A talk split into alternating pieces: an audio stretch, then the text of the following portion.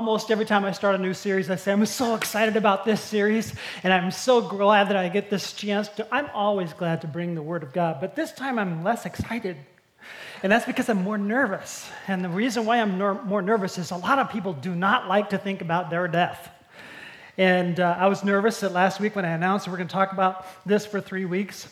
One minute after you die, I thought, what if it's like half the crowd decides, I don't want to listen to that, and they don't show up? So I want to thank you for being here today and deciding to come, especially if you knew this was coming. Very important topic, by the way. And part of the reason for nervousness is that not everybody is going to agree with the answer. You'll have the thought like, well, how would you know? And what happens one minute after you die? Have you ever died? And of course, that's kind of where the predicament is in all of this. Who knows and how can you know? And so I want to introduce the topic with some thoughts even about how can you know and on what basis are you going to have this discussion? And so I brought the universe with me. Okay? So, a couple weeks ago, I used a white box. I, I, have other illustrations besides white boxes, by the way, but I have a white box illustration again. So, here's a white box that illustrates that uh, the universe, here's how a lot of people think of it it's like we can study it, we can look into it. Science has a view of it, so on and so forth. And if you believe in God, you kind of think of it in terms of a universe. It makes sense of the whole thing in a united way because it's designed by a designer. If you don't believe in God, you tend to use other phrases like the cosmos is all there is. And it is everything. And there isn't anything outside of the box. All there is is the cosmos. There isn't anything outside of the cosmos. The cosmos is all. And that's not how I look at it.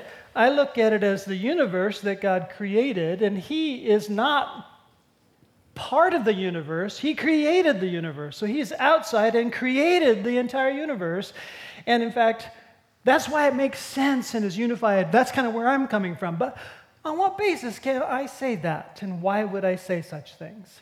And can we come to sort of looking at this, if you're not a believer in God, it's like, well, that's not how I look at it. I look at everything is what we can see with our senses, study empirically. Science is truth and fact, and religion is just kind of faith and feelings.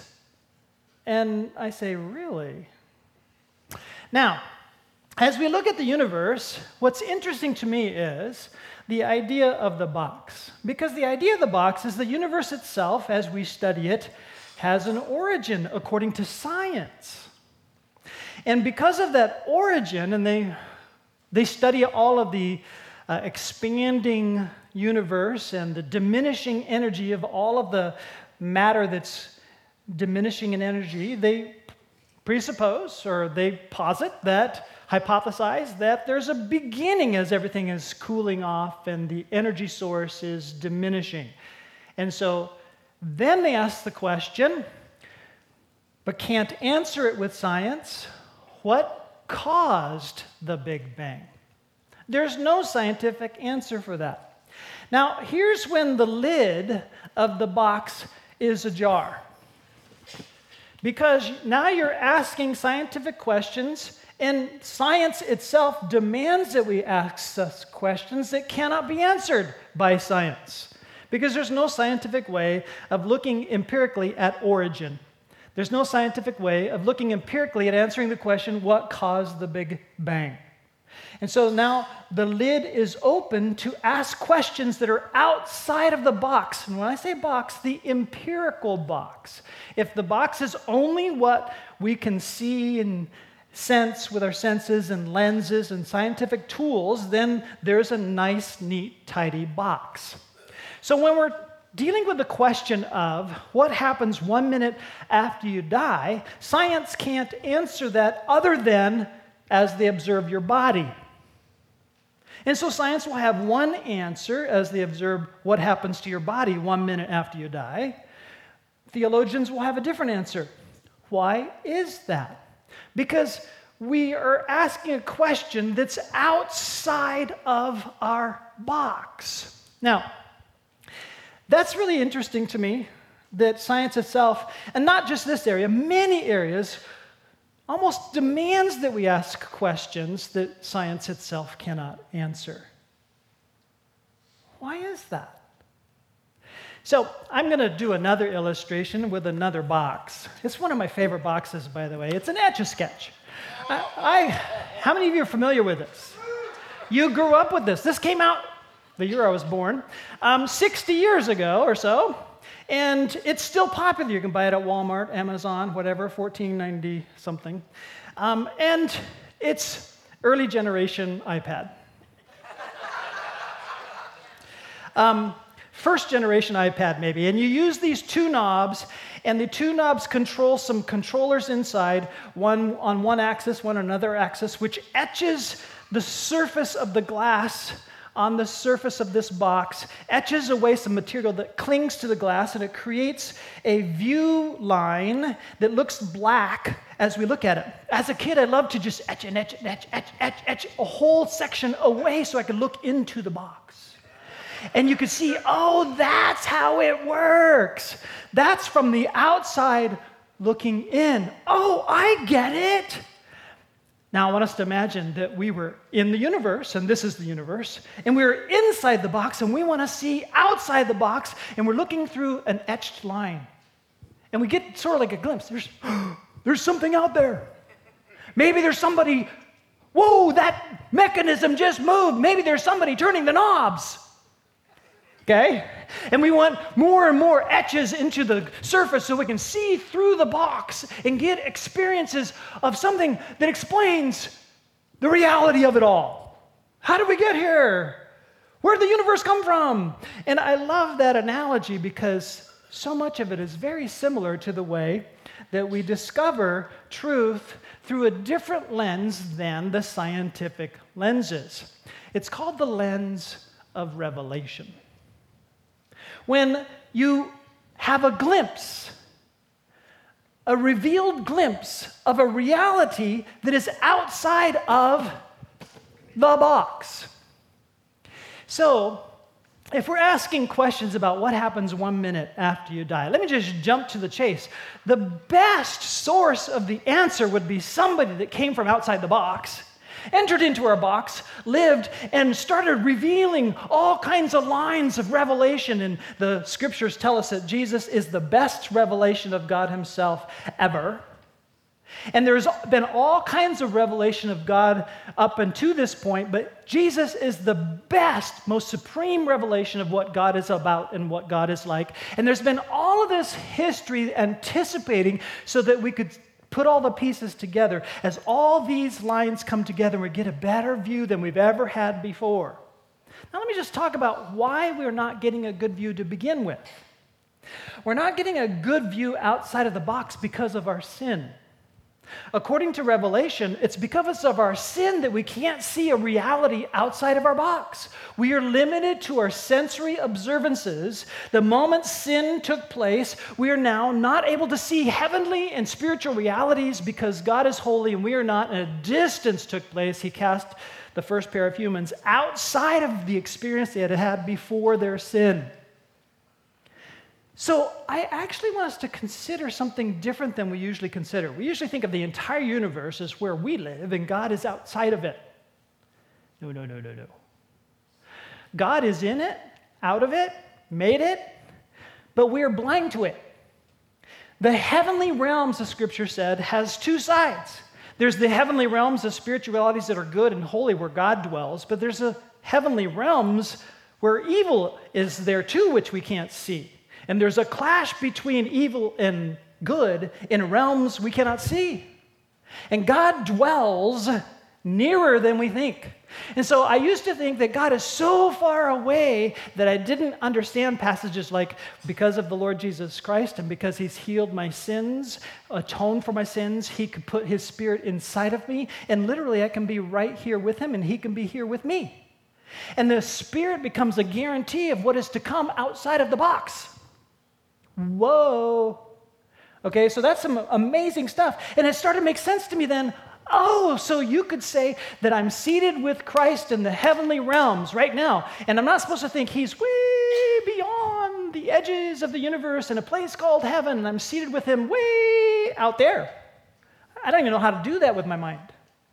No, I'm seated with him right here, but I can't see it, sense it, or know it except through the Spirit, as these two realms, which we only have glimmers of, are actually nearer than you think. We just don't have the tools and equipment to know about it in the same way as our empirical sciences evaluate true realities. There's another tool to evaluate true realities that we're not equipped apart from these tools revelation. God revealed himself. He said prophecy after prophecy after prophecy about a coming Messiah. The Messiah came. It all was in fulfillment of the prophecy. It predicted his birth, the location of his birth, how he would be killed. He reiterated he would be killed in this way. He was killed, and he rose from the dead. And it all fit together. Now, if none of those prophecies, prophecies were there, and then you were asking, so why should we listen to him? Well, he's doing some pretty amazing stuff. With that miracle, he's etching into our box a glimmer of a reality beyond our empirical data. And he's etching another glimmer into the glory of the Almighty with every miracle, with everything. And then he predicts his own resurrection. Frankly, the best information we can have to answer the question, what happens one minute after we die, is to listen to the guy who conquered death. That's where I'm coming from. So the rest of today is going to be a fire hose of revelation, of information that comes from outside of human ability to evaluate from God's revelation to us, from Jesus' revelation to us, that there's a reality beyond our senses that we need to talk about. Now, some of you still not sure about any of this, and you kind of look at all there is is what I can see, know, and whatever. So the rest of today is what I believe to be true based on authority that I trust. And your information that you believe to be true is based on authority that you trust as well. I'm going to encourage you to look to the authority of Jesus Christ, the authority of revelation in history, the authority of what actually happened in history that unbelievers as well as believers both write about, the crucifixion, and then this puzzle did he really rise from the dead? Consider all of this and see where the evidence leads. So we're going to jump into the question what happens one minute after you die? We're going to have three shots at this question. So the first week is today. We're at the threshold of eternity and talking about what's going to happen right beyond that threshold. And we're going to jump into two different sides of that question eternity with God, eternity apart from God. That's out of order, though. We're going to handle next week eternity apart from God, and then the week after that, eternity with God. Today we're looking at we're at the threshold. What happens? What's going to happen just beyond the threshold as we enter into this concept, this reality, eternity? We're going to begin with Jesus in John chapter 5, verse 24, at the threshold of eternity. He said, Very truly I tell you, whoever hears my word and believes him who sent me has eternal life. Oh, wait a minute. You don't even have to die to have eternal life? I always think in terms of, and so many others think in terms of you die, then you have eternal life. And how could you know you have eternal life or not until you die? No, no, no. You can know now by the Spirit that guarantees the reality that you can, you're starting to experience eternal kind of life now because the Spirit has entered into your life. You can know and have it starting now. That's the eternal kind of life in Jesus Christ. In Matthew 16, 26 through 27, we read, What good will it be for someone to gain the whole world yet forfeit their soul? Or what can anyone give in exchange for their soul? For the Son of Man, Jesus referred to himself that way, is going to come in his Father's glory with his angels, and then he will reward each person according to what they have done. So I want to go with the theme of the entire series for the next three weeks, today and two weeks to come. Here's the reflect What you believe about eternity determines how you live today. I want that to sink in. Because what you believe about eternity really does determine how you live today. Jesus says a lot of things, and uh, the next thing we're going to read is John 11, where he interrupts a funeral and he comforts very distraught sisters, Mary and Martha. And we jump into the middle of the story in John 11, verse 21. Lord, Martha said to Jesus, if you had been here, my brother would not have died. Just uh, as you'll recall, Jesus got word that his good friend Lazarus had died, but he delayed. Actually, he got word that he was sick, and then he delayed. He delayed until he was after his good friend died, and then showed up at the funeral. Verse 22 But I know that even now God will give you whatever you ask. Jesus said to her, Your brother will rise again. Martha answered, I know he will rise again in the resurrection at the last day. Jesus said to her, I am the resurrection and the life. The one who believes in me will live even though they die, and whoever lives by believing in me will never die. Do you believe this? And we go, What did you just say? It's like, that didn't make any sense. It sounds like doublespeak. But it does make sense once you understand Jesus' categories. And once you understand Jesus' categories, it makes sense perfectly. So I want to just get into Jesus' categories. You could understand it from the rest of Jesus' teaching, but Paul put it pretty clearly in a lengthy passage, and we're going to jump into that next. So, point number one, just to make this quicker, point number one is this, or A on your outline. I haven't fixed mine. Only our physical bodies die. Only our physical bodies die. So, even though you die, you actually live is what Jesus is saying.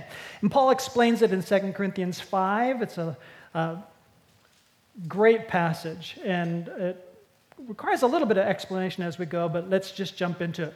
2 Corinthians 5, Paul writes, when this earthly tent we live in is taken down. Now, I find it fascinating that Paul uses this terminology because that was his trade.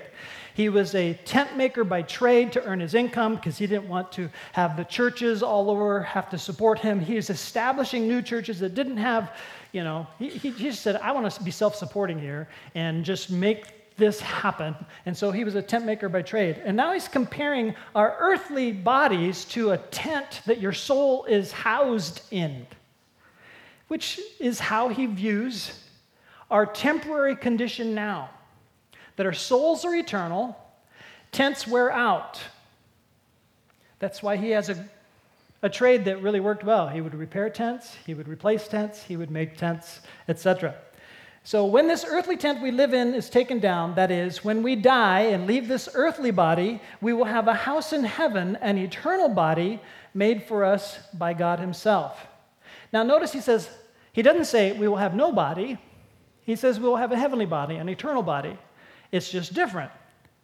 But we will outlive this body if you're united with the Lord Jesus Christ. Well, actually, we will outlive this body either way because our souls are eternal. The question is, eternally where? And that's what week two and week three get into. Which is why I was a little nervous about the series. It's like not comfortable. But let's start with the truth. Only our physical bodies die. Two, or B, I'm going to have to fix that. Our souls are eternal and separate from our bodies. And he continues in the discussion, same passage, 2 Corinthians.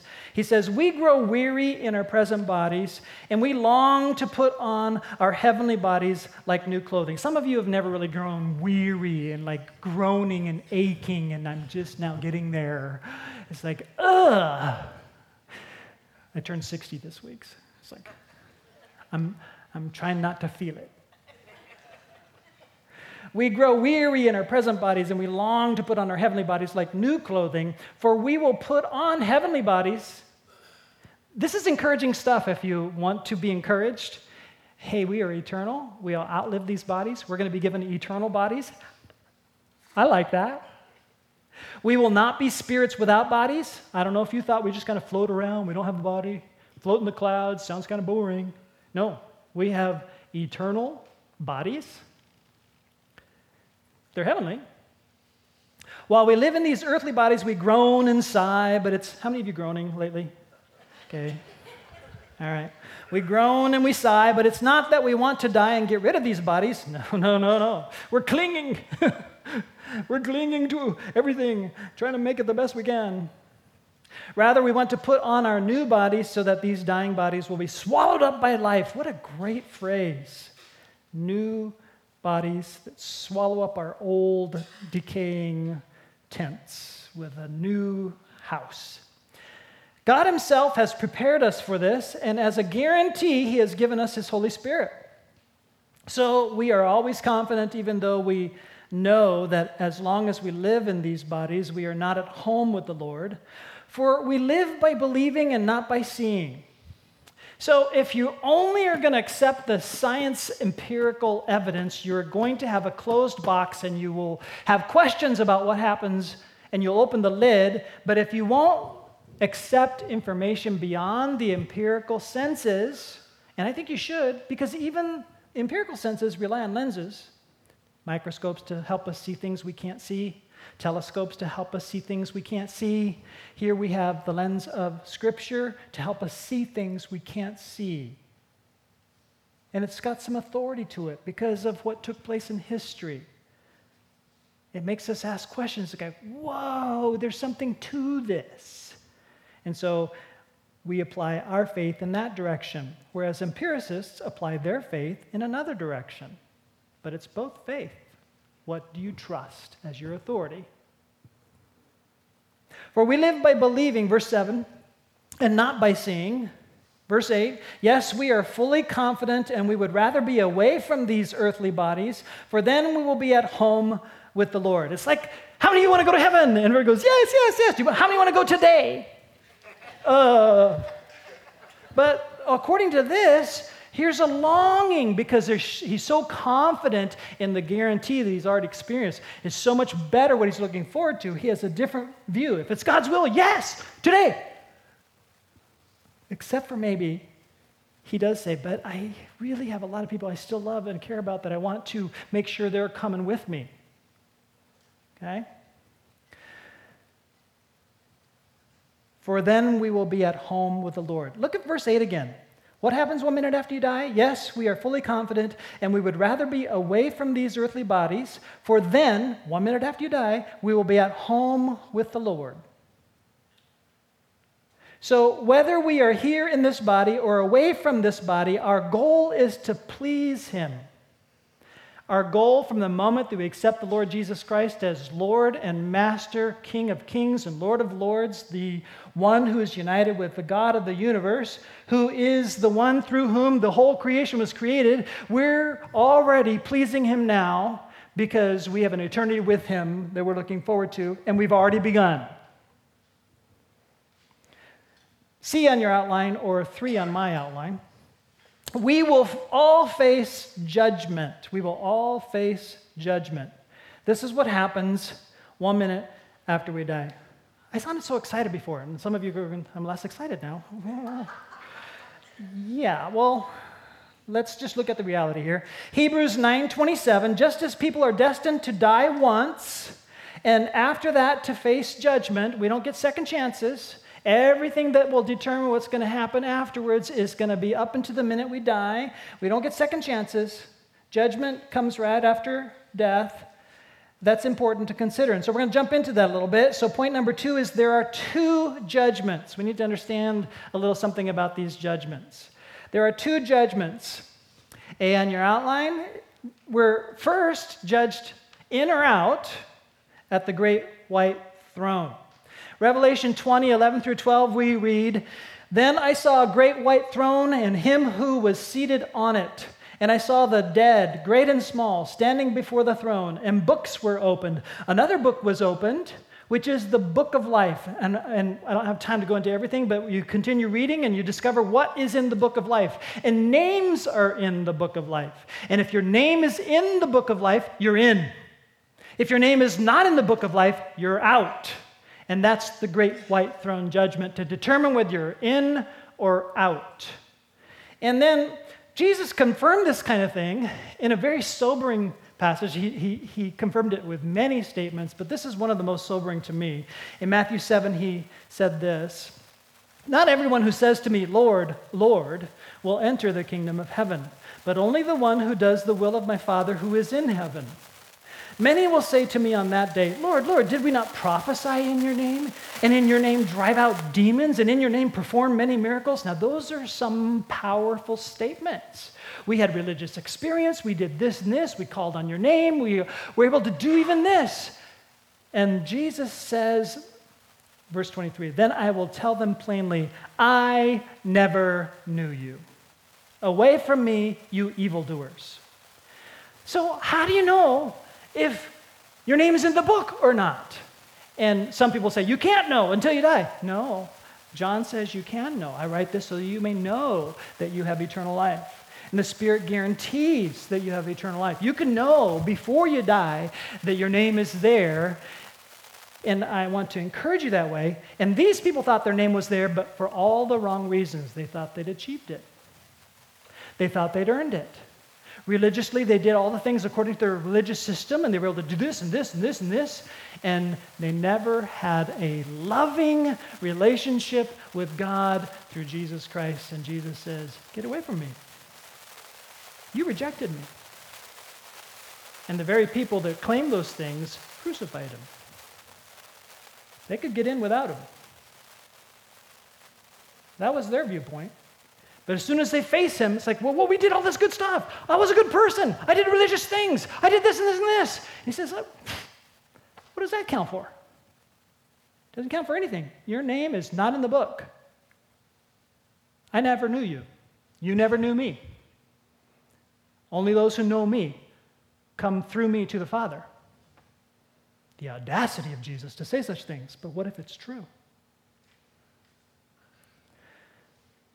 The second judgment, judge to receive, this is beyond your outline, judge to receive rewards or loss of rewards at the seat of Christ. Now we're jumping back into the Second Corinthians passage that we left off with earlier. In verse 10, we hear Paul write this for we must all appear before the judgment seat of Christ. I believe this is different than the white throne. This is the Bema seat, the judgment seat of Christ. Now, in the Roman games, they had a Bema seat.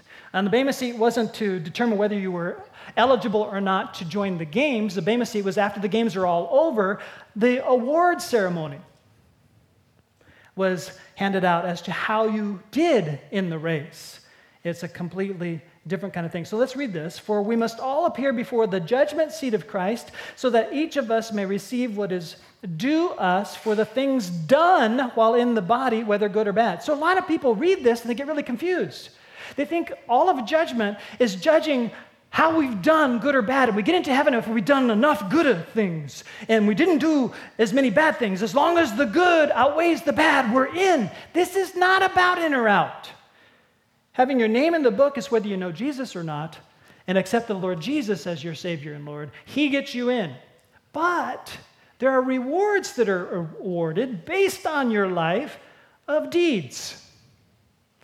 Not that you've earned those rewards, because you're only saved by grace, and even your thank you and gratitude that is what your, the rest of your life is about walking and following Jesus, he has stated over and over again, if you do this, I'll reward you. If you do this, I'll reward you. If you're just, if your thank you life, your grateful life is, is looks like this, you're going to be rewarded for it. There are eternal results for everything done in faith, in gratitude, when you're connected to the Lord Jesus Christ.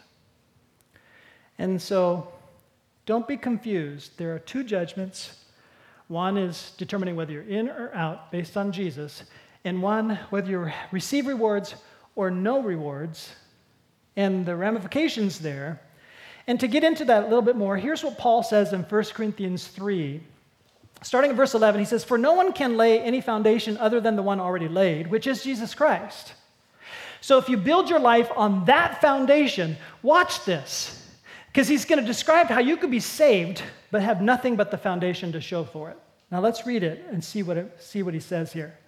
For no one can lay any foundation other than the one already laid, which is Jesus Christ. If anyone builds on this foundation using gold, silver, costly stones, wood, hay, or straw, their work will be shown for what it is.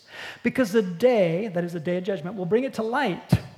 It will be revealed with fire, and the fire will test the quality of each person's work. If what has been built survives, the builder will receive a reward. Now, verse 15 is the kicker. If it is burned up, the builder will suffer loss, but yet will be saved. Why are they saved? Because they accepted the Lord Jesus Christ as Lord and Savior. So they have the foundation, but they never built anything on that foundation. Or they built so shoddily on that foundation, it burned up with the tests. Nothing eternal resulted in the life given over to Jesus. If it is burned up, the builder will suffer loss, but yet will be saved. I mean, he could have just as well said, Yeah, you're saved, but by the skin of your teeth. Barely. Nothing to show for it. So I want us to imagine right now, one minute after you die, White throne judgment. You're in. yes. Bema seat judgment, the seat of Christ. But you have nothing to show for it. And all these other rewards are going to these people who they lived life for eternal values. They lived with eternal significance. They poured their lives out denying themselves, taking up the cross, and following Jesus Christ. They laid out their life before Jesus. Jesus said, I want you to talk to that guy. Okay, I'm your servant. I'm talking to that guy. And because they served other people and served his kingdom and served people, they get to heaven and they get these thank you, thank you, thank you. I'm here because of you. And they get from Jesus, well done, my good and faithful servant. But there are some in heaven with nothing to show for the fact that they believed in Jesus. They got in, but there's no rewards. No eternal things were built and done that are lasting forever. Did you know that we can have lasting impact with the decisions we make now? You do it in faith, it's going with you. You're just living for yourself right now, it's not going with you. So, to get at that, here's a reflect. Here's the danger, even for believers. The longer we live, the deeper our roots can sink into the soil of this world, clinging to the temporary instead of the eternal, clinging to the comfortable, what we see, valuing what people think more than what God thinks. 2 Corinthians 4:18 Paul writes, "So we fix our eyes not on what is seen, but on what is unseen, since what is seen is temporary, but what is unseen is eternal."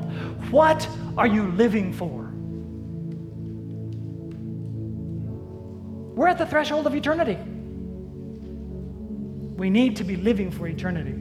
We need to be slicing off roots that are clinging to this earth, clinging to this comfort, clinging to self centered life, clinging to oh, it's all about me, and grabbing a hold and putting roots deeply into eternity, deeply into the Lord Jesus Christ, deeply into our wholehearted love for Him. But we're following the number one thing we love the Lord our God with all our heart, soul, strength, and mind. It's all about you, it's all about eternity. It's not about me, it's not about now. And we get to see Him face to face. He says, Well, done, my good and faithful servant. What are you living for? We are at the threshold of eternity. Make it count. Let's finish with this prayer. Dear God, thank you that this life is not the end. Thank you for making a way for us through Jesus to spend an eternal life with you. Holy Spirit, reveal to us when our perspective is off track. We want to do your will here while we're on earth. Teach us how to live with eternity in mind. In Jesus' name, amen. Would you stand with me if you'd like to pray that prayer? Let's pray it loud. Let's pray it with faith. Let's pray it with confidence. Let's pray it with gratitude. Ready? Dear God, thank you that this life is not the end. Thank you for making a way for us through Jesus to spend an eternal life with you. Holy Spirit, reveal to us when our perspective is off track. We want to do your will here while we're on earth. Teach us how to live with eternity in mind. In Jesus' name, amen. All right, so I'm hoping you'll come back next week. It's uncomfortable but it's very important to get a hold of because souls are eternal. And we need to understand that, what we're looking at, and have the compassion of Jesus Christ for those who don't yet know him. That's what next week is about. Hope to see you back next week. If you have any prayer burdens, things you'd like to be supported in, we got a prayer team to the right of the stage. Hope you'll take advantage of that. If you have questions, even, and you just want to say, I want eternal life, and I'm not sure I have it, they'd be happy to pray with you uh, whatever that might be. So, what is your prayer need? Where are you at? Go to the prayer team. God bless you. See you next week.